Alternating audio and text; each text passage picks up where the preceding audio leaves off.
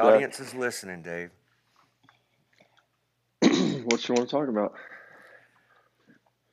Well, you got to teach me what Christopher Langham means when he says anything, because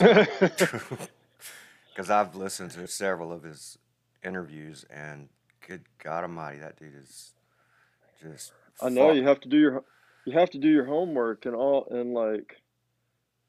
God, man. So many fields of expertise, you know, like mathematics and computation, like the philosophy of science, which is, I mean, that's a whole like kind of antagonistic field in itself, just because of science wants to divorce itself from philosophy and psychology, you know? Mm-hmm. Well, let's start with what the CTMU stands for. That's the cognitive theory of what? So it's the cognitive theoretic model of the universe. Let me tell you about my history with learning who Chris Langan and all this, okay? So one time before I was about to go on a road trip from Birmingham up to Illinois and back, I wanted something to listen to on the road, like an audiobook or something. Yeah. Well, back then, man, you remember you could go into the mall and they would have a bookstore in the mall, right? Yeah. Little bookstore. I can't remember the names of those bookstores. Books a Million, something like that. Books a Million's been gone for a minute, but yeah. That's what I mean. They're out of business now, but they used to be in malls all over the United States. Yeah, yeah. Just a tiny little bookstore. So I went in there and they had an audio books section. This is probably in the mid 90s, right? So I get an audiobook, and then as I get up to the counter, there's this little, you know how they have impulse buying items on the counter? Yeah.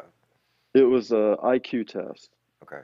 It was like on a sheet of paper, and you just, it was like laminated, right? In a little card folio there. You could just pick one out, and it was like $1, right? Right. And I was like, sometimes I'll be, this is my ex-wife. Yeah. I think we were going to a funeral or something up there for one of her family members. And so she was going to be driving a lot of the ways too. So I was like, hey, I'll do this while I'm just sitting there, you know, riding, listening to music or whatever.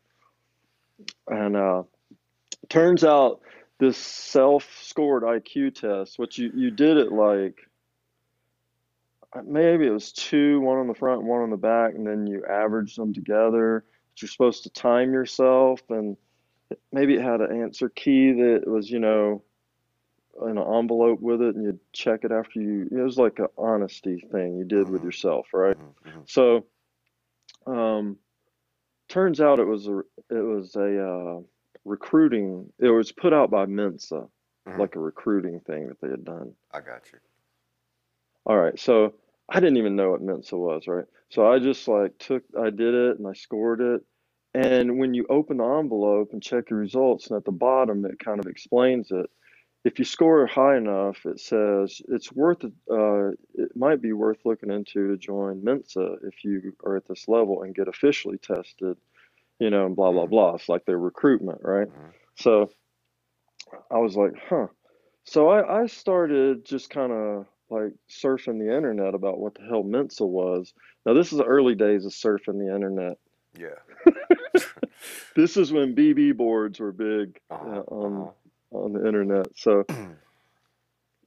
there was like virtually no social media back then, right? Yeah. So I found out a little bit about Mensa. I don't know what you know about Mensa. I got a few friends that are in it. And... yeah, well, I'm not in Mensa. I've never joined Mensa. Mensa's like has a bad reputation. It's it's turned into too much of a political thing. It's like the Horror Writers Association that I belong to. That is so political and so self-flagellating or self-gratifying, however you want to put it. Right. Like they just, it's an organization of people who just feed each other and call it success, right? But really it's like a subculture.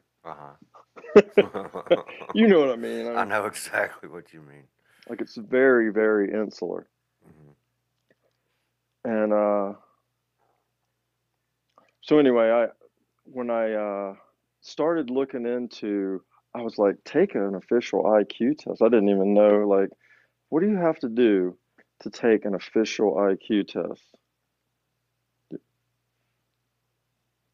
You know, like if you, I'm telling you, Tony, go get an official IQ test. Go do it. All right. How would you go about it? I mean, I would start with a Google search like anybody else, I'm sure. It seems like... No, but I mean, where would you go? Where would you think you go to get an IQ test? To get an IQ test? Oh, probably Duke or some Ivy League school. No, where you don't have to leave town, just in your neighborhood. Like, where are you going to go? Library?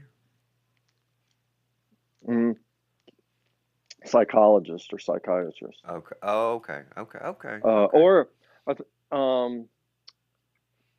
counselors sometimes are qualified to, to supervise and give them, and then send the results. And then they have to have a good reputation, of keeping the this is some of the problems that's happened with IQ tests over time is the answers get leaked, right? Yeah. When something like the Raven, and they have different types, right? Mm-hmm.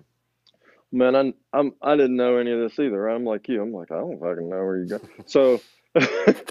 So I started researching it on Google, right? And it's, you go to, here's another thing. They can take official, government tests you've done, like competency tests with the military, the ASVAB. It goes all the way back to, World War II and the kind of tests they were using, that far back. Hmm. And so others are college entrance exams or, high school what is it? The SATs and the ACT or whatever. Yeah. Those kind of tests. So they have all this where Mensa will accept certain scores on some of this, right? Mm. Well, I had just so happened that I had taken I was trying to get into a master's program. Because I finished my bachelor's degree while serving. It was awful. My educational path was like Tony, first of all, I started school a year early than I should have. Mm-hmm. But both my parents worked, man. They sent me to KinderCare right there in Bessemer. Okay. Right there by Bessemer Caraway where I was born, right? Yeah. So I graduated when I was 17 because I started a year early. Okay. It wasn't because I excelled, at academics. I was just doing enough to get by, but like most of us, yeah. But I did graduate at 17, and I was in a band at that time, right? I was starting to get pretty damn good on playing guitar and stuff, and was in a band that was actually playing gigs and stuff. So, I just told my parents, I was like, I just want to take a year off and see how the music business, is. And then I'll start college. Okay. And they were like, they were trying to push me into going to college, obviously, right? Mm-hmm. Yeah, my mother's like, no, you're going to college, whether you like it or not, or you can, my mom and dad are pretty much sure you can get a job. Mm-hmm. Like you've graduated high school, boy, it's time to fly. Yeah. So time to launch. So the first year, man, I went to UAB. Mm-hmm. So I drive down. I don't think I went every day of the week, right? It was like a couple days a week. I drive from Bessemer to UAB, Southside there, walk to a few classes. Man, I failed, right? Okay. Everything. I can relate. I mean, but go ahead. The classes that they want you to take, man, just freaking pre-calculus and calculus. Man, I've never been good at actual doing math. Okay. I'm good at math theory and reading about complex ideas related to mathematics, about Boolean algebra, but actually sitting down and working out some logic codes. Yeah. Man, I guess I could do it, but man, it does not sound fun. Yeah. It's not. It's not. So, I majored in chemistry, and I struggled the whole way through it, and I don't have my degree. So go ahead. Yeah, I mean, I don't know. For me, I was more into creative things. Like for example, I did do really well at the philosophy, because you got to take a few electives too, right? Yeah. So you go to an admissions, you got to get admitted, and you go to the lady who kind of like, what is it, the registrar. Registrar, yeah, and the bursar's office and all that. So they really talk you into getting, you know, the number of hours you need to graduate in a set amount of time and blah, you know, yeah. Having a plan, which I had none. Mm-hmm. I'd had, like, what do you want to do? I'm like, I want to do everything. I don't know. Yeah. I hadn't decided on the one thing. I'm keeping my options open to pretty much everything.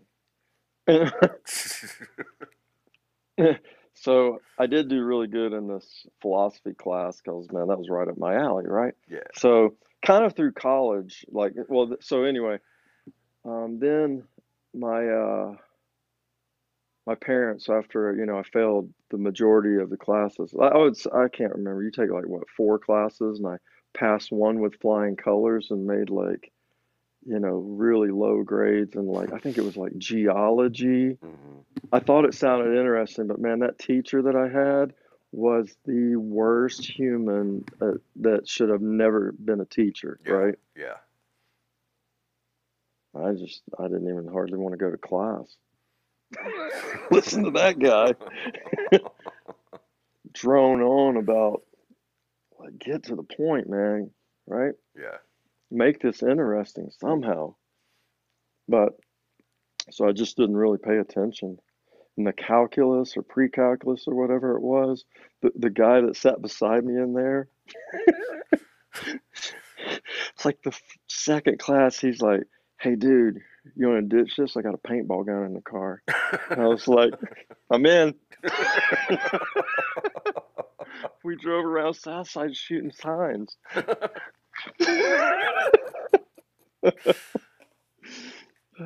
So I wound up ditching class with that dude like half the time, just doing random things, right? Hell yeah. Like sometimes we just go sit in the parking lot and listen to music and talk. That guy was funny. But so hold on, Dave. Okay, go ahead. Something cut out, I don't know. All right, so in high school, I worked at Kmart. My parents, like, they were like, my mom and dad were always like, they weren't, my dad grew up hard, okay, right? Yeah. Like, I guess he was dirt poor, and he brought himself up to become, you know, a police officer. Oh, yeah. We were talking about him yesterday. Me and my dad. My dad knew him really well. I'm sorry to hear about it. Your father passed him last year, man. I didn't know that. Oh, yeah. Anyway, my dad was a legend, right? Yeah, in Bessemer. So, I mean, a legend. Yeah. Like, and so, I was never David. I was always Snuffy's son. Mm-hmm. Snuffy's boy. Like, oh, so, ain't you, like, oh, I totaled my car.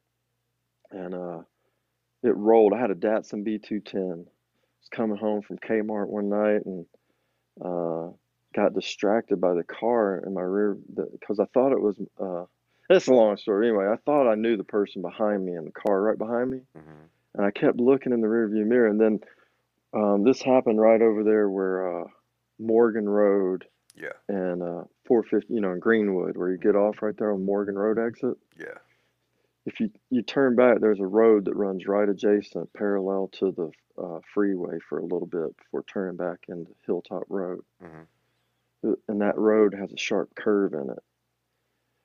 And I was looking in the rearview mirror. When I looked up, I was like already going into the fence, right? Mm-hmm. I'd gone off the road. And I had a little Datsun B210, man. It looked like a pill. Right? Yeah. When I jerked the wheel on that thing back onto the road, it just started rolling. Like it just flipped it over and it rolled. Well, it turns out the guy behind me was Roddy Howell. I don't know if you know who Roddy Howell was. He was a police officer, and same time my dad was. If he had a nickname, I might know him. Yeah. So his son, little Rod, Rod Howell, he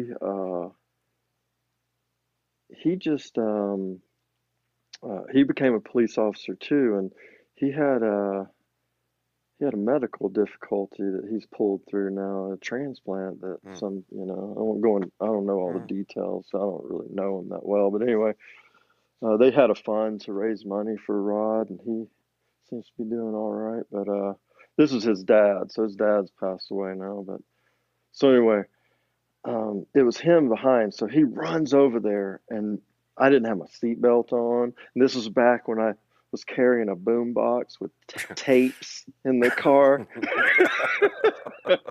right? Yeah. That shit was rattling all around while I was rolling, and I just had my hands braced on the roof of it going, I just remember going, don't die, please don't die, please don't die. Yeah. And when that thing came to rest upside down in the ditch, I just fell into the roof of it. And man, I was crawling out as fast as I could because I didn't know what that thing was going to do next. So Roddy Howell runs up, and he grabs me by the shoulders and pulls me out of the car. And he's looking down at me. He goes, "Hey, ain't you Snuffy Garrett's son?" I was just like, son of a bitch. That's all I'll ever be. Yeah, my old man had a convenience store over on 4th Avenue down there, and he had a arcade also, so he knew all those guys. Oh yeah, because my dad, what was his name? He would fix up arcade machines. He was like a wizard with the electronics on them. I'd have to ask my dad. He'd know him. Yeah. Because, he was a character, though, and that's who... So, another thing about my dad was when he was... he had a shady side. Old Snuffy had a little bit of a shady side. Let's just leave it at that. Gotcha. But anyway, so my Uncle Buddy, this is my dad's older sister, Nell, married Buddy Pridmore. And Buddy Pridmore was a rough character. Okay. He was a scary man. He had been in the Navy during World War II. He was big, dude. He had a big old... He had a tattoo of a naked lady on one arm and an anchor. Just like stereotypical sailor, right? Right. And he had a deep voice. And anyway, Buddy Pridmore and my dad would hustle people at pool, or they would bet, they would gamble. Yeah. Like high-quality pool players in Bessemer. Yeah.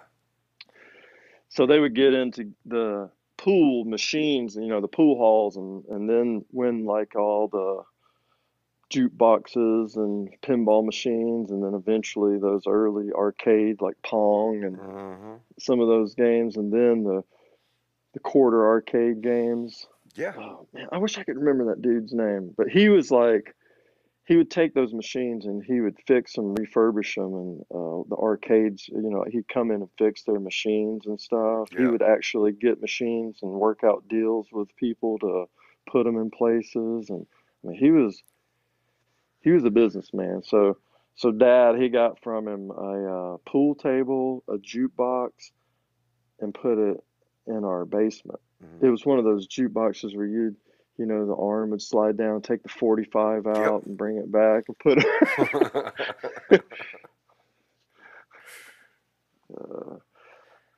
My dad was telling me about a character named Stud Grimes. Yep, I've heard Dad talk a lot about Stud Grimes. Yep. So that man was a force to be reckoned with. You didn't want to be on Stud's radar. He said one time he got in a gunfight with one dude and killed him, took his body back to Roosevelt Park and hung him up for the birds to eat, so everybody knew you don't fuck with Stud Grimes. Oh my God. Man, I'll tell you, I'll tell you, I was telling David Humphreys the other day these two stories about my dad. I'll add a third one. Okay. So now this is when I was in high school now, right? So yeah. I was getting a little older and getting more wise to some of the, you know, his connections, right? Mm-hmm. Yeah. So we had a house. I mean, he had been a cop, right? Now this is a guy who's been a cop through the 60s, man. That was being a cop in Alabama through the 60s. Yeah. You saw some stuff, you know? Yeah. So, let's see. My grandparents lived over on where my dad grew up was over in Eastern Valley. Mm-hmm. Almost directly across the street from the neighborhood where Bo Jackson's from. Okay. Where he grew up. Yeah. So my grandparents, like my grandfather, worked for the railroad through the Depression. And it was fortunate to have a railroad job. Like this is going out laying railroad or repairing it, mm-hmm. right? Hard labor. Yeah. And he had 7 kids. And they lived over there in Eastern Valley in a 2-room shack. Dad said when he was a kid, the milk still came on a wagon by a horse-drawn wagon down through Eastern Valley. So, so it was. They raised their own chickens and a little bit of livestock, but not really. It wasn't a farm or anything. But my grandparents always had chickens. Man, I love going over there and playing with their chickens. Especially when they would like get a new batch of chicks. Yeah. You know? Yeah. They were always fun to play with. But my grandfather get mad at me and my cousin for like chasing his chickens and stuff. Yeah. Because we try to corner them working together mm-hmm. and catch one, and he'd get so mad at us because he'd get his chickens like all riled up. Well, as they had kids, instead of, you know, putting them in the 2-room house there, they would build a little shack outside. Mm-hmm.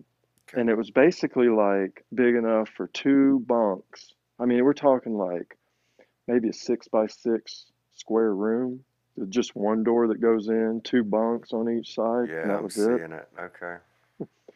Okay. So that's what Dad grew up in was, one, you know, like that. Wow. So they were a little poor. Yeah. Like, and then in high school he started. You know, he wrote a book, right? Mm-mm. Oh yeah. So he wrote his memoir before he died. The Bessemer bombing. Oh, that's what my dad was talking about yesterday. But yeah. Yeah. So he tells about all this in there, but he was he started getting really good at basketball, right? Mm-hmm. That's what kind of made him popular around there was how good McAdory was with him on the basketball team. That's where you went to school, isn't it? Yeah, so, like, this is what's crazy.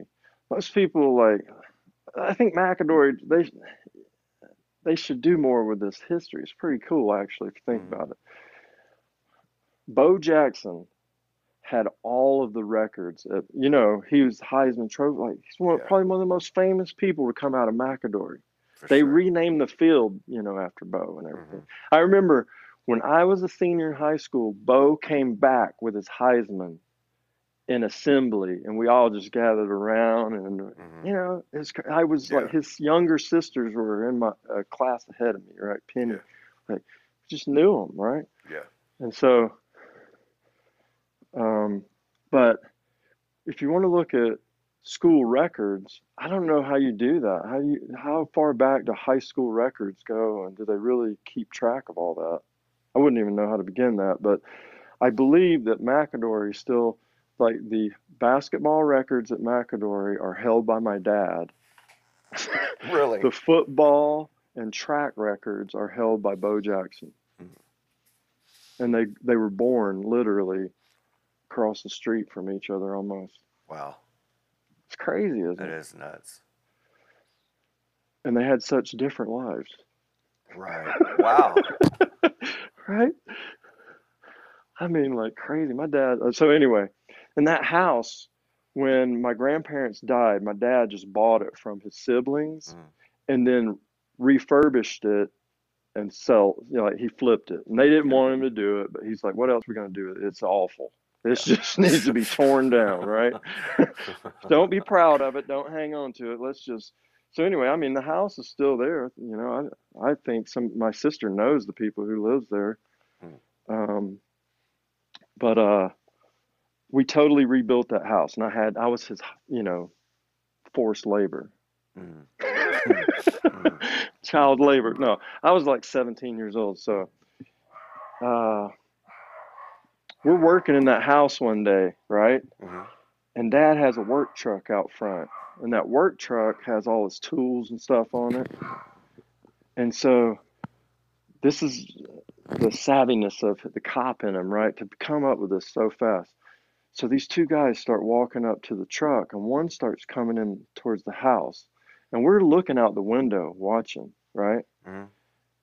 And so the ploy was these two guys, one would come up, one would go case the house, and the other one would be on the street, you know, getting ready.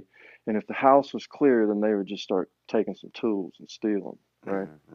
So the guy walking up to the house stops in the middle of the yard when he sees the two of us looking out the window. And that guy goes, hey, I was looking for Eddie. Is Eddie here? You know, he's like trying to. Yeah. And my dad, without missing a beat, goes, Eddie's right in here. Come on in. Man, that dude took off running. He stopped and was like, he just took off running. Right? Yeah. So another time, it has to do with that same house, right? So Dad eventually, he hired a guy to just do some of the work like during the week because he was working at the coal mine at this time. So he hired a guy during the week, and then my dad would go over there and do a lot of work on the weekends, or and I'd go help him. But so this guy ran out of money, couldn't pay some, I don't know, took some of Dad's tools, right? Yeah. And of course my dad goes by there, that like sees that some of the tools are missing and immediately knows, right? Yeah. So he comes in the door, he goes in there and he starts putting on his shoulder holster, his pistol, right? And my mom's like, she's like, Snuffy, what are you going to do? He's like, I'm going to get my tools back. Just like, you know, what do you think I'm going to do? I'm going to get my tools back. And I'm like, can I come with you? He's like, no. You stay here. Well, about an hour later, he comes pulling back in, gets out, has all his tools.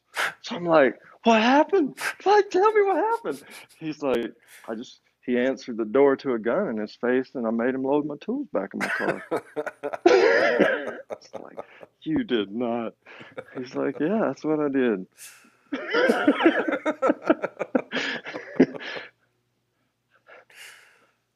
I mean, man. So anyway, did your dad know Carter Roberts? Ever talk about Carter Roberts? I don't know. You should ask him about. There's some tales of Carter Roberts, his exploits too. So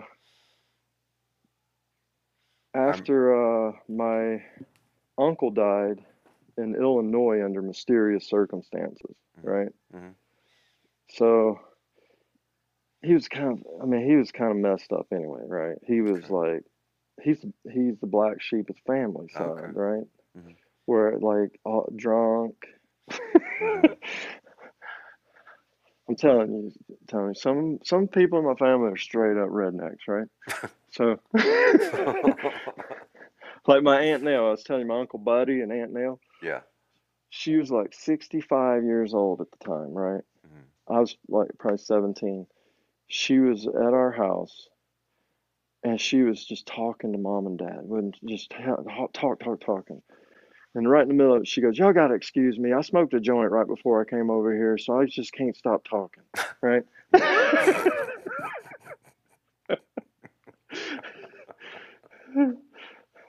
Oh, my God.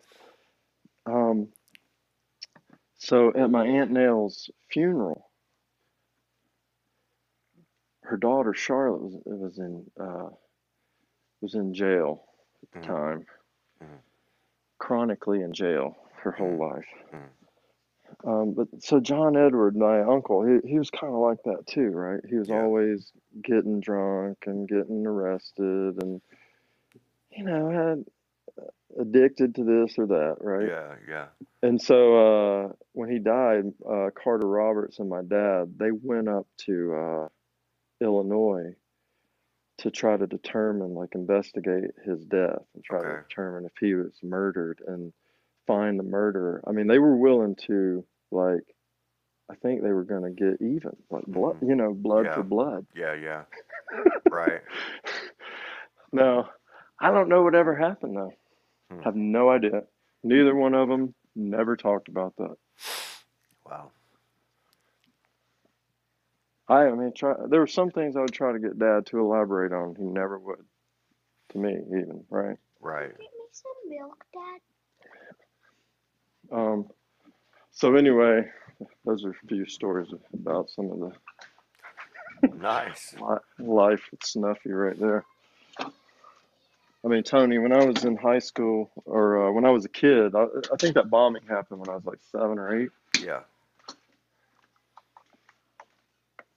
Every day, like playing, if I was playing outside in the yard, there's just a cop sitting out there in front of the house, always. Mm-hmm. Police protection all the time through that trial. Mm-hmm. It's crazy, man. That you should read his book, man. It's what's it called? The Bessemer Bombing. Okay.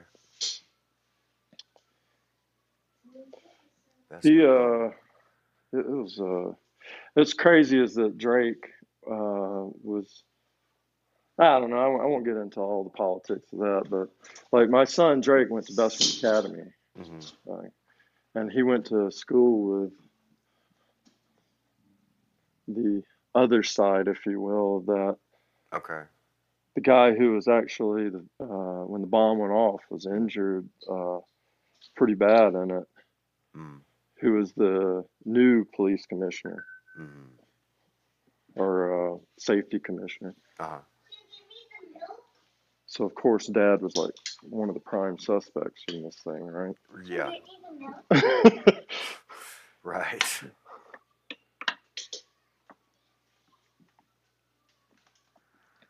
So, Chris Langham.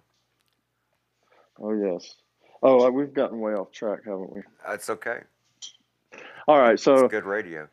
Let's go back to when I went to high school. So eventually, I quit trying to do the band thing and joined the Air Force. Right? Mm-hmm. I just really sat down one day and go, you know what? The lifestyle, because we were playing clubs in Fort Walton Beach, Florida. Okay. Mm-hmm. And there's a Ruby Tuesday there, so I worked there too. Mm-hmm. And a lot of Air Force guys from Eglin Air Force Base would come in there, and I'd talk to them, right? Yeah. Because the base was right next door, so they would come in there and hang out. And so I'm like, man, really, y'all live on the beach. Like, they pay you to live on the beach. Yeah. The government is paying you and letting you live on the beach and paying you on top of that. Right. Yes, man. And you can choose to go do that. Like if I join, I can say, I want to go to Fort Walton Beach and live on the beach and you pay me. And they'll be like, yep. And I'm like, yeah, dude. And I believe that.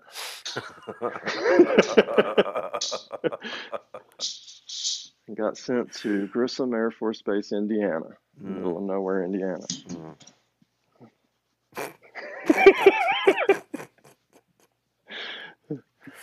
But anyway, so I went to Montevallo for a little while too. That's like really cool. I did, yeah. I would drive from Greenwood down to Motown.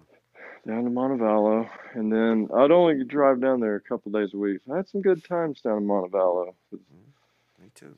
A little more of the drug days. Yep. Before I cut myself clean and went in the Air Force. I was in a fraternity at Montevallo. Hell yeah. Yep.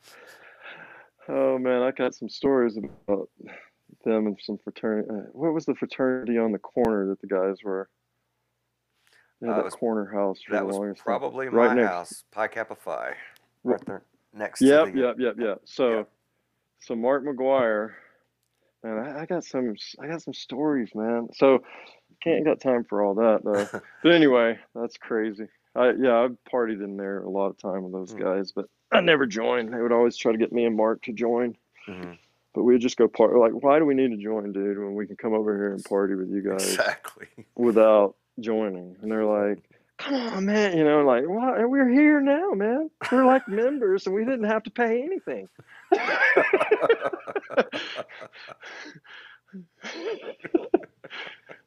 So I guess technically I'm one, but yeah. And so next door, one of the teachers lived, our speech and drama teacher. Okay. She was pretty hippy dippy and get stoned and party over there. She wouldn't overdo it, right? Yeah. But if we are having a party and she's coming across to her house and we're like, hey, she's come over and to chat and have a have a little bit of sip of beer or something. I don't know. It wasn't nothing over the top, Yeah. But she was cool. So, it's like in. My cousin Philip used to get stoned with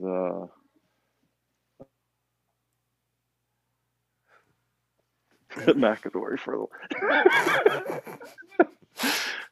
When they said Mr. Skaggs is becoming the new principal, I was like, what? Mr. Skaggs. This something's wrong in the system with this. Nah, he's a really good dude. Let me tell you, dude, he saw, so we had this class first period, right? Uh-huh. First thing in the morning. So I don't think I ever did, but sometimes, it's more frequent than me, David Humphreys would get stoned before school, right? Yeah.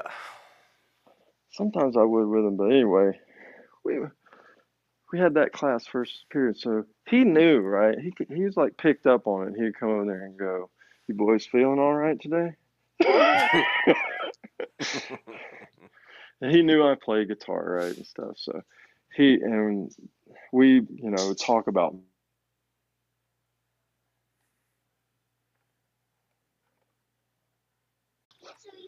there we go. Okay, we're back. All right. Last I heard was the teacher. Yeah. Anyway, he had seen Jimi Hendrix and Crosby, Stills, and Nash, and some of these really great bands that were performing at Woodstock and stuff during that time. Mm-hmm. He was a pretty cool dude, man. But anyway, so. Make a long story short, after I joined the Air Force, did that thing. So I was kind of, I had just done I went from Montevallo to Indiana, a satellite of the University of Indiana. Then when I went to Offutt Air Force Base, they had a program where if you had enough college credit, you could get into an accelerated 18-month program. It's like a capstone. You have to have so many hours. And I had to clep several tests. So I just would go in and take a test and see if I passed. I just went in and took a world religion final and passed it. Took a, I can't remember, several different ones I could just had learned enough myself to pass it. And was able to get in. So this was in healthcare management, hospital administration, because I was a medic in the Air Force, right? Yeah. All right, so I got my bachelor's degree and I tried to become an officer and I got turned down. So I was pissed off at the Air Force, right? Yeah. Yeah. But I was like, well, they were like, you need your master's degree to do this. I was like, I don't need it. I could do the job because I work in a goddamn hospital every day. I work in your hospital. Like, right? I know how it works. It's not like you're trying to get me into the Air Force in a hospital. I'm already here. Yeah. So anyway, I decided I'll just go into a master's program. So I took the GMAT, and my score on it was high enough to join the 999 Society. Okay. And so Mensa's the 98th percentile, and the 999 Society is probably the biggest triple. Like, it's 99.9%, or it's 1 in 1,000 people. Ooh, right. Prestigious. So, yeah. Now Chris Langan is obviously, you know, he's in these elite IQ groups, or used to be. He got out of it all because he got tired of all the negativity in it. Mm-hmm. I mean, even though he kind of contributed. You know, he's just, he has a hard background, kind of like I was describing my dad, right? Where right. He's a no-nonsense kind of guy, so he rubs a lot of people the wrong way, especially having an IQ that high.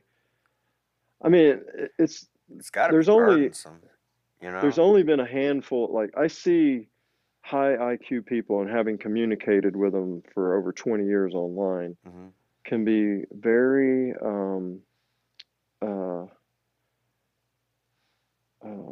what is the word, when it comes to being very specific and punctuation and all that, you know, mm-hmm.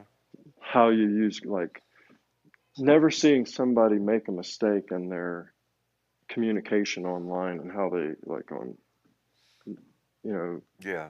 when you're typing something. People on the internet tend to cut a lot of corners in grammar and you know. Oh, I'm part of that problem.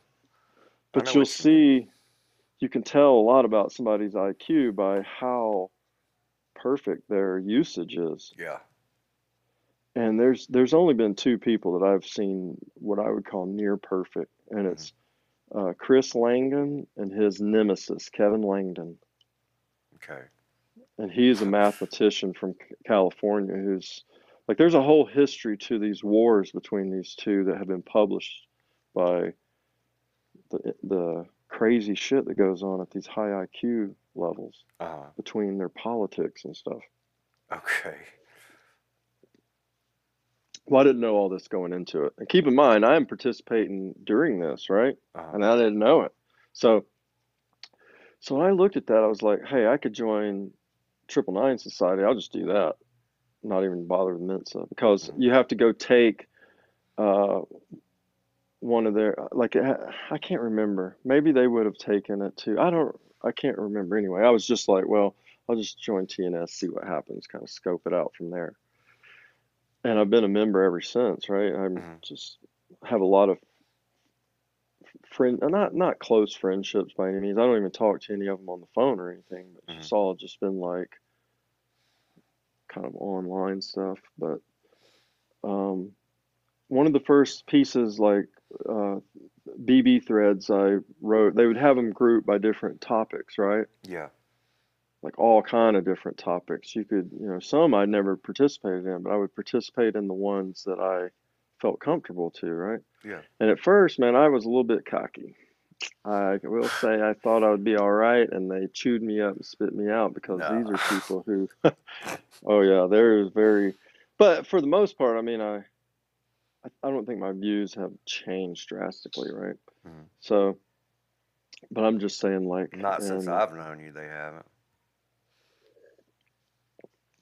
Yeah, right. So one of the first things I wrote was on, because at the time I was kind of I'd studied all the world religions, and I was into reading stuff on quantum physics and everything, mm-hmm. even the frou-frou stuff, kind of like the Dancing Wu Lee Masters and that mm-hmm. kind of stuff, mm-hmm. the Deepak Chopra stuff. Yeah, yeah. just to see what was, you know, they had to say and everything. Kind of forming my own opinion. Shit. But yeah, so at one point I read this guy. Well, man, I don't want to get too far off topic with this, but it kind of plays into it. But so basically, I had formed a pantheistic worldview. Bottom line, right? Mm-hmm. Which is kind of like everything is the matrix, is God, right? Mm-hmm. We are just living in God's simulation, if you will. Okay. So it's just God, you know, observing himself and creating meaning from it, right? Kind of had this intuitive push towards that, right? All right. So I wrote this, but I had studied a lot of philosophy too, so I was kind of like quoting some of the philosophers like René Descartes and especially the Bishop Berkeley.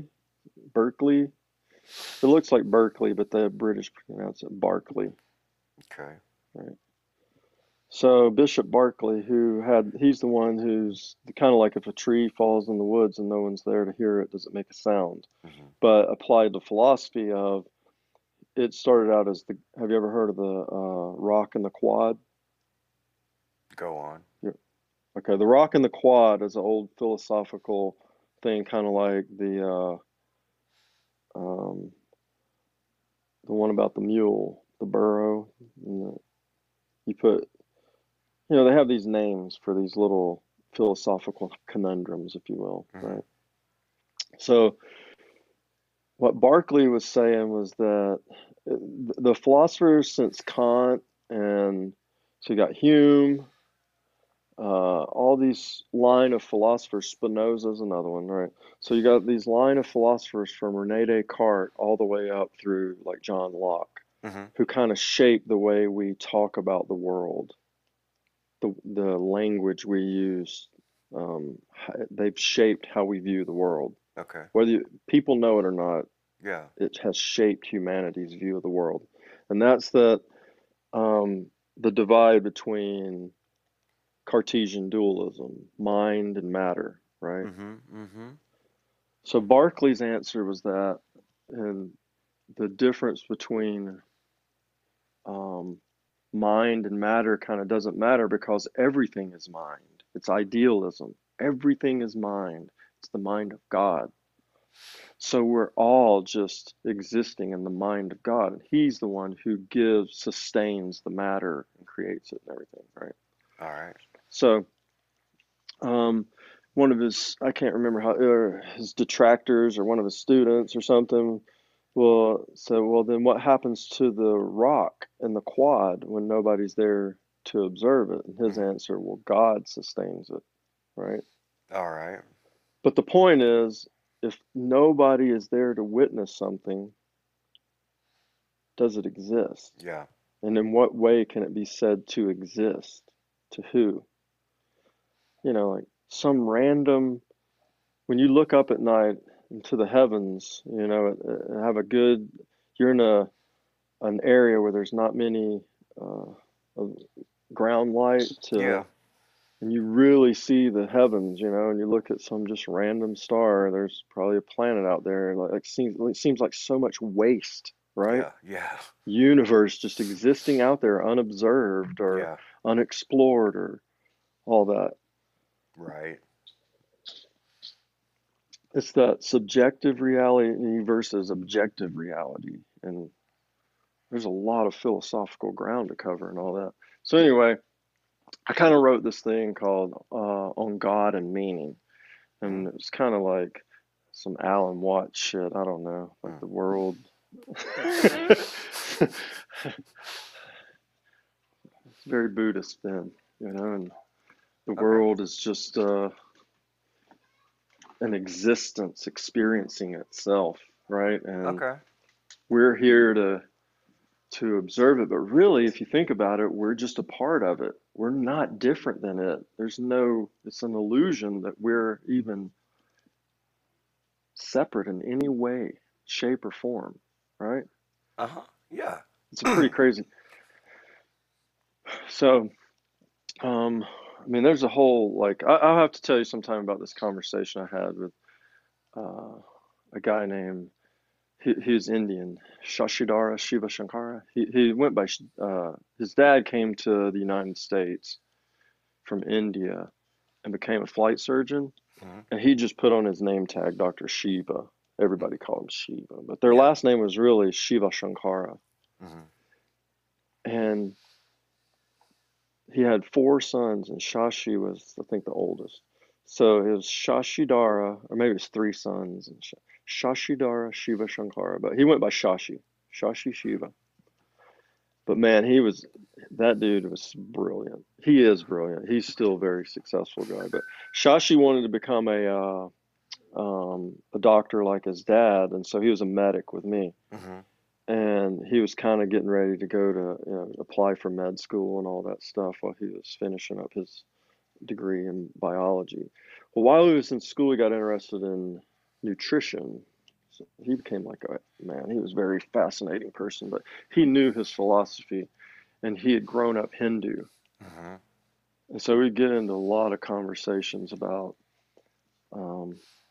where he saw problems with the Hindu religion and, arguments he had with family members growing up about how some of their beliefs was just ridiculous when you analyzed it. But that's one of the problems. So they have this thing called the Anatman, the world soul.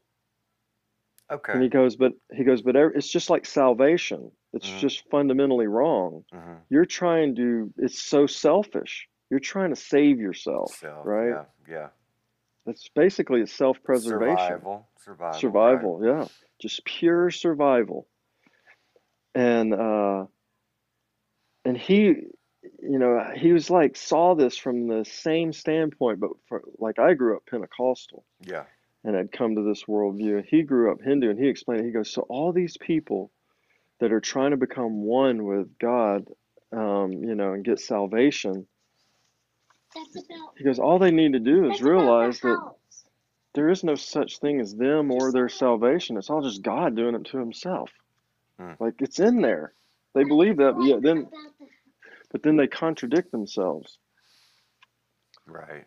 By being selfish again. He goes, and I try to tell them that they're just ultimately not even thinking in the holistic term. They're just being selfish for their own little soul. Yeah. Which is not really their soul at all. It's just a part of God. Right. So I wrote this thing, and it was kind of the anthropic principle, Mm-hmm. Why do we exist? Well, we exist because we have to exist for God to have any meaning at all. Otherwise, it would just be a dumb universe, right? Yeah. Yeah. A mute, dumb universe that has nothing to say about God at all, or existence even. So after I wrote that, somebody said, wow, you should go check out the CTMU because it sounds like that's kind of, you'd really dig what Chris Langan has to say about all that. Mm-hmm. And then I get there and I'm like, wow, I'm an idiot. This guy has thought about every single aspect of this that you can even fathom. There's no stone left unturned that this guy hasn't addressed. Right. But I didn't just start reading it and understand it. I had to study, I had to dig into the philosophers he talks about and some of the terminology he uses. And a lot of it was like, because originally Chris called it the computational theoretic model of the universe, right? Mm-hmm. Yeah. But then he started studying more about language and mathematics and the structure of language and set theory and Boolean, all that kind of stuff. Mm-hmm. To draw from it, especially set theory. There's a lot in there. So like the topology and mathematics of topology and all that stuff. Mm-hmm. So a lot of the terms he uses are his own portmanteaus that, like for example, ginormous is a portmanteau. okay. of gigantic and enormous, right? Uh-huh. So he'll do that with ideas and words in very creative ways, you know, like calling information infocognition. Uh-huh. It has to be observed, or, you know, like it has to be processed through the mental side of reality to have any meaning. Uh-huh. Okay. You don't have science without scientists. Right. You don't have scientists without brains. And you don't have brains without cognitive biases and disillusions and illusions and errors and, you know. So it becomes, man, I don't know. Do you know much about Gödel and the Principia Mathematica? Principia Mathematica. I did at one time. I think it's been a long time. Yeah, I mean, these are, and here's the crazy thing is I've seen him debate experts in each one of these fields. Mm-hmm. I mean, that any one of them is astonishing, but across so many fields, all these, mm-hmm. I mean, I'm afraid people will look back and go, you know, this guy, he really was brilliant. Mm-hmm. And we gave him a hard time about it. Mm-hmm. But analyzing and finally catching up with what he was saying, I mean, it's pretty amazing. But the bottom line, though, of it is that it's how theories are created. Oh.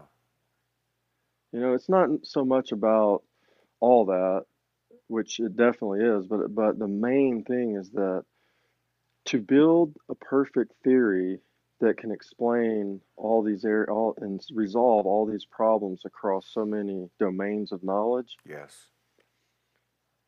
Yeah, to come up with a true theory of everything, this is what it looks, you know, what you come up with. Right. You know, this is what it's going to look like.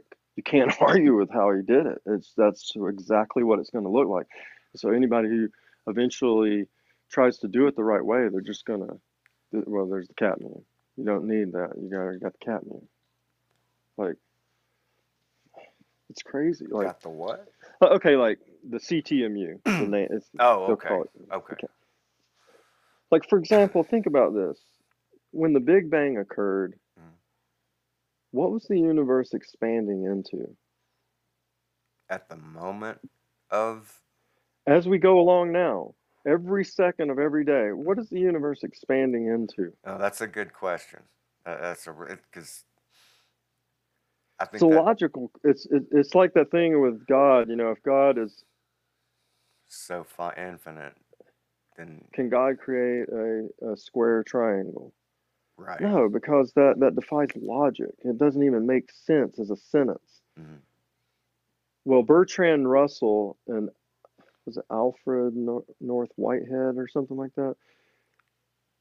They were the mathematicians in England who were they are the ones who created logic, the field of mathematical logic. And, you know, almost, I mean, it began with Leibniz and Isaac Newton. Mm-hmm. But some of the symbols and everything, how mathematicians... But sentential logic and actually the mathematics of creating logical statements, right? If-then statements and all that. Mm-hmm, mm-hmm. That was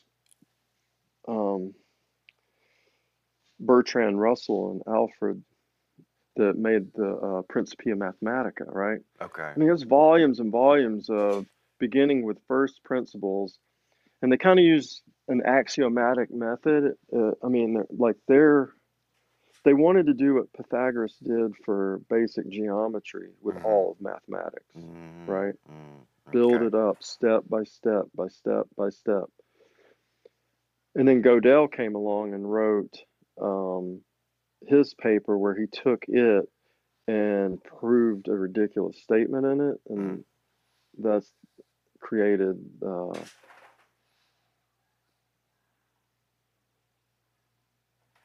Gödel's theorem. You know, like, you can't have kind of how to paraphrase it. What is it? I can't remember the actual statement, but any sufficiently incomplete system or a sufficiently complete system that is shown to be, I can't remember the whole thing, but basically you can't you just can't do it. The process of doing it leads to the ability to make statements that are self-referential. Okay. And when you start making self-referential statements that you're getting, it's circular. Yeah. And then when you do that in computers, it runs into the halting problem. Yeah. Where it gets stuck in a loop. Yeah. Just playing over and over. Mm-hmm. Well, it's kind of like, this statement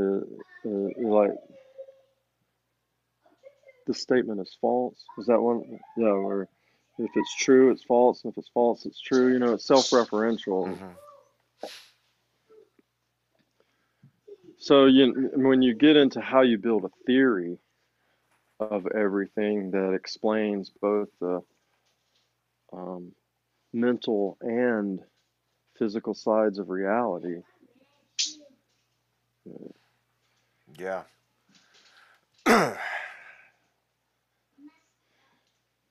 What's different about his theory of everything and Hawking's theory of everything? See, I don't think Hawking's that's a different kind of toe than physics. So that's kind of one of the points. See, that's one of the problems. Science says a theory of everything is trying to find the fundamental, particles that govern how the universe works. Mm-hmm. But that doesn't explain mind. How does that explain, social phenomena, psychology? Right. They can't predict that shit. Yeah. There's no formula you could use to 100% predict how intelligent organisms are going to behave. Right. What have they really told us about the human mind? How does it, what have they told us? They can't even identify where and how thoughts themselves are stored, right? Right. They can't reproduce a vivid thought synthetically. Right. Yeah. No, that's here's one of the funny ways I saw it. So, now in physics, they want to get down to, narrow it down, right? Mm-hmm. To the most fundamental solution. Mm-hmm. So like quantum physics builds on, to chemistry, biology, but where does all the psychology and sociology and all that intelligent design and all that kind of stuff, intelligent behaviors, where does that come into all that? Well, when you look at those fields, they're called the soft sciences. Yeah. And in the soft sciences, it's not so much science, rigorous science. It's more, hippie-ish. Yeah. They're not real scientists. So those soft scientists, man, they are bound and determined to remind everybody. And the biggest feather in their cap was when they started using MRIs and brain scan techniques. Mm-hmm. That revived them big time. But they don't reduce down to simple one field theories. There's a billion kinds of psychology. That's the first thing I realized. What are my courses? Oh, I got to take geriatric psychology, childhood psychology, behavioral psychology, a psychology of addiction, this kind of psychology, that kind of. I was like, holy shit! I didn't realize there were so many psychologies. There's no one theory of psychology, right? You got even the Sigmund Freud and. Carl Jung, yeah, and then Skinner, B.F. Skinner, Pavlov kind of stuff, operant behavior, and all that kind of. There's all these areas, right? Mm-hmm. So every time a class would start, the first part of the book it became a joke with me. I would be like, let's see what the first page how they're going to justify that they're a science. And sure enough, that's exactly what the book would do. Try to justify how it's a science, where it fits in, right? Uh-huh. And that is so funny. Like, why don't you just say fuck you to the scientists and say, we represent the mind side of reality. Yeah, yeah. And you can't explain us, so we're going to explain it to you. But it's just, it's not how our society works. It's not how people view it. They're, in their academia world, are, you know, trying to be a science. Science has been trumped so much, you know? Yeah. People, I mean, a lot of the Renaissance, or the not the Renaissance, but the Romantic movement was a backlash against that, you know, coming of science. Uh-huh. But science won out, you know. Yeah. And now science looks at philosophy as a joke. And but the problem is there's a field called the philosophy of science, which governs how science works in the largest of scopes. And what you find there is that, yes, it still comes down to a philosophy, a scientific view of the world. You know, there's limits to it. There's problems with it. There's like, okay, like here, I'll give you two problems right off the bat that science just cannot even address. Number one, science assumes that matter is the same, you know, like the laws of nature are the same everywhere. Mm-hmm. Why? Why do that? What's your justification for that? How can you just make that assumption and go forward, right? Mm-hmm. Who told you you could do that? Because you have to have a model that supports that, and they're like, oh, the model will, you know, it'll show itself eventually, but... Okay. Are you there? Yeah. But,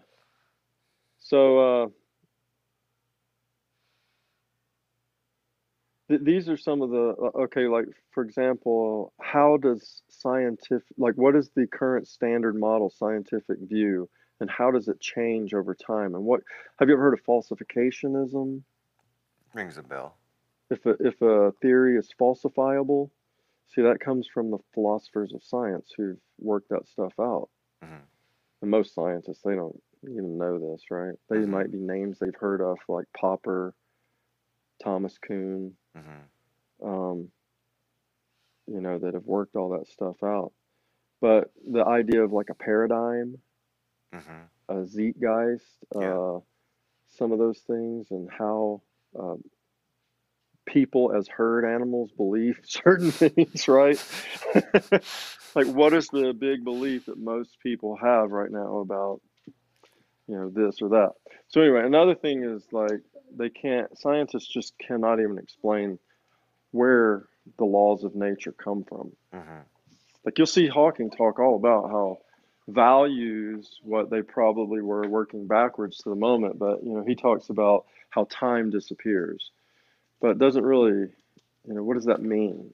Time disappears. So what kind of, well, then you can't have any concept of before or after at that point. It's just a moment of time began suddenly. And that's, you know, but why did laws of nature come into being with it? And what are the laws of nature? And where did they come from? How did mm-hmm. they pop into being to be what they are? This is where we stopped last time. But those are big questions that if the, like, man, I see it. Okay, if you start talking about all these different worldviews and look at each one of them, you find flaws or where they lead to logical bizarrities, you know? Mm-hmm. And then you're like, it just can't, something's not right there, right? Something needs to explain that. Like, for example, think about this. The entire Christian religion is, most Christians would say they believe that God knows the future, knows everything. He knows, you know, what's going to happen, the end game, right? Yeah. He knows it. Yeah. But yet you have free will. You can choose salvation or you can choose damnation. Mm-hmm. But how do you have free will if God knows? Right. Yeah. I don't, they're, if he knows. It's a classic rub. Classic rub, yeah. I know that. Not only that, at the moment that he created humans, he knew that Adam was going to eat the apple. Mm-hmm. What a dick. Why would you do that? Why would you put somebody through that? You know, like, if that's what you believe, right? You just don't think about it deep enough to go, it makes no sense. Like, honestly, now that I explain it to myself this way, that's just crazy. I mean, that's, come on, man. There's no way that God is that guy. Right? Right. Come on, we can do better. We can come up with a better God than that. It has to be something different than that. So, but yeah, they'll hold on to the beliefs, but like not realizing that once you knock out that foundation, the entire edifice crumbles. Mm-hmm. Right? I mean, you can salvage things from it, right? Obviously, you know, like probably the best thing in the Bible is the Golden Rule and the Sermon on the Mount. That's, mm-hmm. you know, it's just a masterpiece, right? Mm-hmm. Whether I don't think Jesus probably delivered it, you know, it's not a verbatim account of it, mm-hmm. but still, the gist of probably what he said is there, and it was that. See, at the time, the Jews had gotten to the place where, kind of like society now, we a lot of people they behave better than they probably really are, right? Or they, of course, they may say they believe something, but in their heart, they. You know, might believe something else. Yeah. Maybe social pressures, religious pressures, whatever the case may be, they're just not completely honest with themselves. And so, like, to say, you know, that you've ever gone a month without imagining what it would be like to just beat the shit out of something. You know, like, yeah. You know, everybody's going to have crazy thoughts cross their mind from time to time, just... Like, if you're a curious person, you'd wonder all kind of crazy stuff, right? Yep. Oh, yeah. But, you know, in the Sermon on the Mount, Jesus is just saying, look, you can say you don't, you know, that you believe this, but God sees your heart, right? Mm-hmm. He knows what you really believe. Even when you're lying to yourself, he knows the truth. Mm-hmm. And that kind of, you know, has to hold true for like God knows himself, right? Yeah. So well that if you go back to that, how we're all just aspects of God, like experiencing all this, just everything possible I can experience. But I have to start, you know, with the simulation, like, you know, I can't just like jump. I guess, you know, it doesn't speak to me like, I don't like a static thing. It's more evolutionary. You know what I mean? Yeah. Yeah. Like it's in time. It occurs in time. And I don't necessarily know. All right. So this is the thing though. How much does God know of the future versus does he not know? Or how much does he keep himself in the dark? Well, or can he? Is it like, does God really know the future? Mm-hmm. Like, okay, I mean, I don't really know how to put it. Okay, let's say that I'm going to create something. It's going to be totally unique, and before I even make it, I know it. Mm-hmm. It's not going to alter from just kind of what I know. I'm not really making it, am I? I mean, I'm just like, it's just there. Mm-hmm. But if But if I'm operating in time where I don't know the future, then the mindset is, well, let's create something and see what we get. Yeah. Right? Let's see what it turns into. Let's see how glorious this thing can become. And so I honestly believe that God is operating in time. So he doesn't know the future necessarily. Now, the universe, how do you do that? How do you make something unknowable? You kind of play with randomness, right? I have to keep myself in the dark about, you know, the dice, how the dice rolls, but as long as I don't know all the physics of what number it's going to come up with, it's random to me, right? Yeah. yeah. It's just... And so... What's truly random is just 1 degree of complexity below... what am I trying to say? you can fathom it up to this point, and then past that would be random. Does that make sense? Yeah, but I mean, what about quantum physics? What it says, like about that God does play dice. Yeah, and Einstein went to his grave never, you know, coming to grips with that. Yeah. But and so thus far, yes, even grudgingly, quantum physicists have to go, well, I just don't know. It's just a random spread of a wave that decides to appear in some location we can't determine. Even if that location is so infinitely small that it doesn't really matter, mm-hmm. they don't tell you that when they're talking about it. Mm-hmm. Like, oh, this is occurring at a scale so insignificant nobody should give a shit. But anyway, if you're curious, this is what's happening.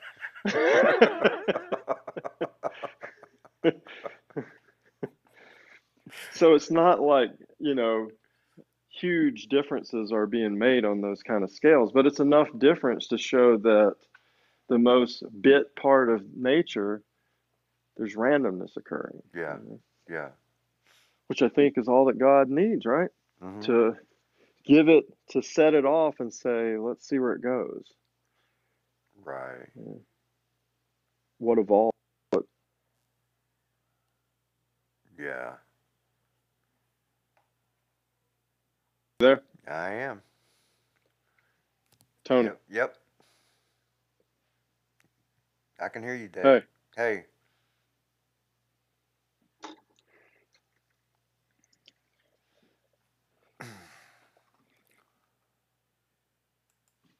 Hey. Yo.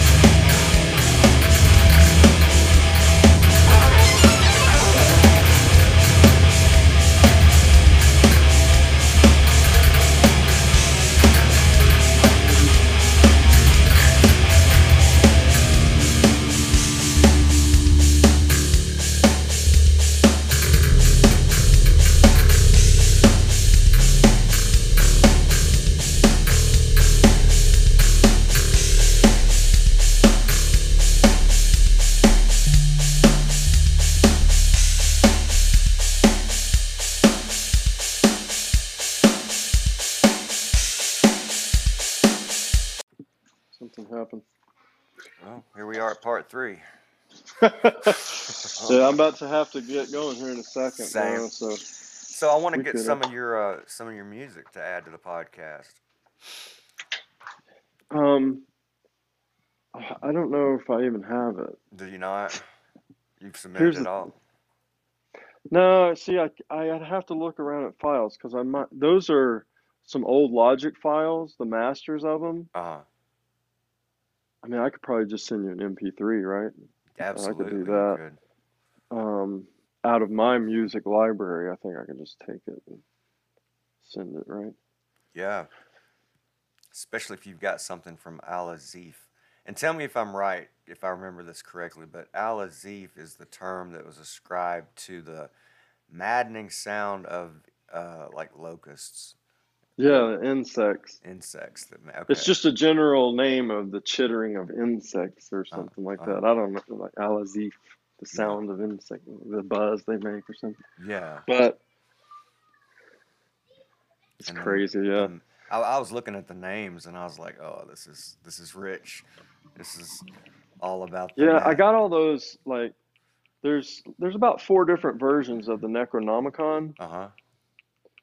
Like that people, not, you know, the Necronomicon's not obviously not real, but but people have written versions of them. Mm-hmm. So there's, I think, like 4 or 5 different versions. Well, this one's called Tyson's Necronomicon. Okay. And what he did was he took and tried to make like a biography of Abdul Al-Hazred's life. Mm-hmm. And so that's where that whole album comes from. It's just kind of going through the different events that's told in there, which is pretty.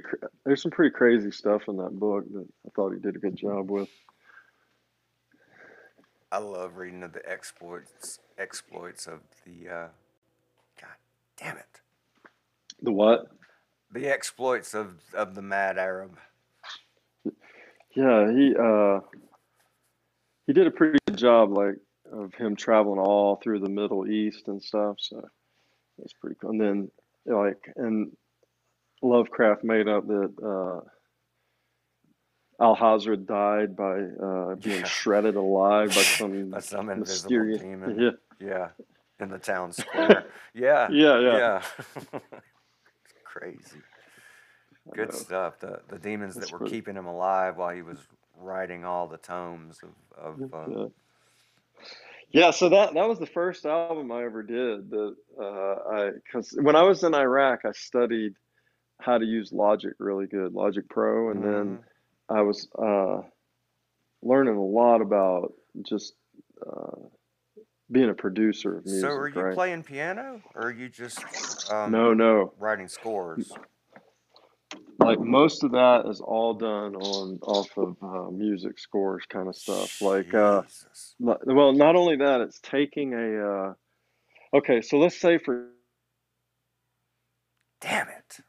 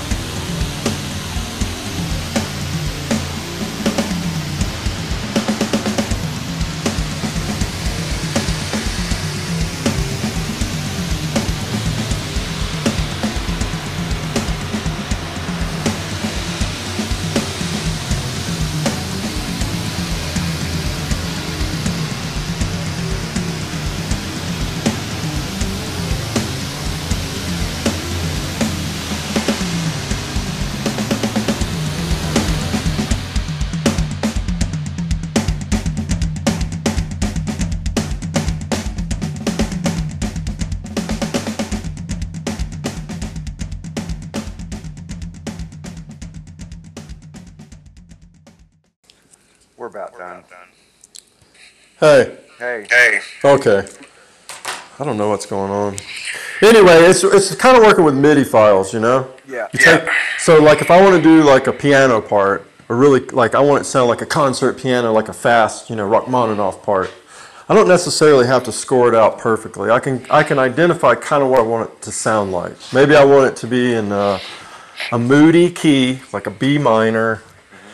You know, and I want it to have a certain sound, a running sound, like, you know, just get an idea, right? Yeah. Well, then I can go into the loop library and try to listen to different piano loops until I find one similar. It doesn't have to be the same key. It just has to be kind of what I'm looking for. Well, then I can import that into my song, change the key, and start messing around with the score of it. You know what I mean? Yeah. I can change it, like maybe I don't like how it doubles here, so I'll remove one of those notes and extend it and have it, you know, just little decisions you make about the score at that point. But you can choose whether you want it to look like a music score or do you want it to look like a MIDI score, you know, which is a stack of dashes. Yeah. Which I like to work from that because I can visually kind of see, you know, once I get going how it kind of goes, you know. I'm not very good at reading music, but I can do it. who is. Yeah. Not nobody that I know. But I can do it, you know. I can. It's just slower than if I am using tablature or MIDI score. Oh, I can read music in motion as long as I don't have to transcribe it. Yeah. I mean, that becomes a thing, too, because, like, it's pretty easy. Let's say I want to take every, like, it's playing a minor chord. I mean, you can change the whole score to, you know, just do it. But it doesn't always get every single note right. So maybe one of the thirds is off, you know. It's changing the relationship between the notes, not necessarily perfectly every time, right? And you can hear it. You'll listen back and you go, oh, something's not right there, like one of the third is a major third instead of a minor third or something like, you know, once you find it, then you can just highlight that whole line and move it a half step and boom, it sounds right. Okay. Well, that sounded very good. Very good. Thank you. So, and then also I was cutting and blending. There's a lot of different techniques I actually use on that. Some of it I use DJ software. I heard some of that. I would take, yeah, but it was not. It was also the. You could get a song going in some of those DJ apps, and then you can subtly change like some of the compression and stuff on it, and have it transition. I don't know. I play a lot with transitions too, and all the music I do, like to have. There's a new program I want to get. It's called the MIDI Wizard. Yeah. It's a random MIDI generator. Random? Yeah. Yeah. Oh, I played. I don't know if it was Al Azif I did that. I think it might have been the one I did after, but that's what I found was an app where you had. I could probably look on my iPad and tell you what the name of it was, because that was. I thought that was the coolest feature, man. It might take a while to find something that I liked, but all you could do, it had little dice on it, and you just press it, and it just randomly generates, and you can set the bars. So it had all these parameters, and once you learned how to use it, it was pretty cool. So you could just have it randomly generate things. And I would sit there and just hit the random and play. Random play. And then when I found one I liked, or I could manipulate to where I liked, I'd be, oh, that's it. And I would take it and start. I'd write down the score of it and start, like, kind of trying to come up with ideas to play off of it and everything. Yeah. I had a notebook of all those written down somewhere. I don't know what happened to it, where I had transcribed them from that random thing. Because it didn't save them, so you had to write them down before, you know, or keep just playing the same one over and over and over and over. Are these dog shits? Did y'all get moved? No, we're having delays. Part of the reason is that.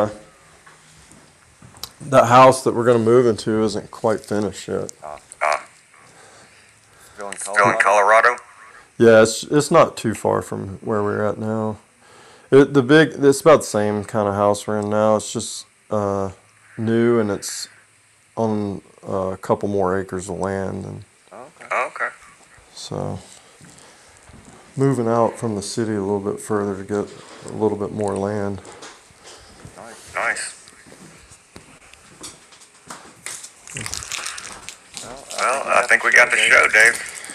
All right, brother. Sorry I talked your ear off. No, sir. That's why I called you in here. Enjoyed it. Glad you're here. All right, man. I'll talk. Yeah, we'll coordinate something later on. Okay. All right, later.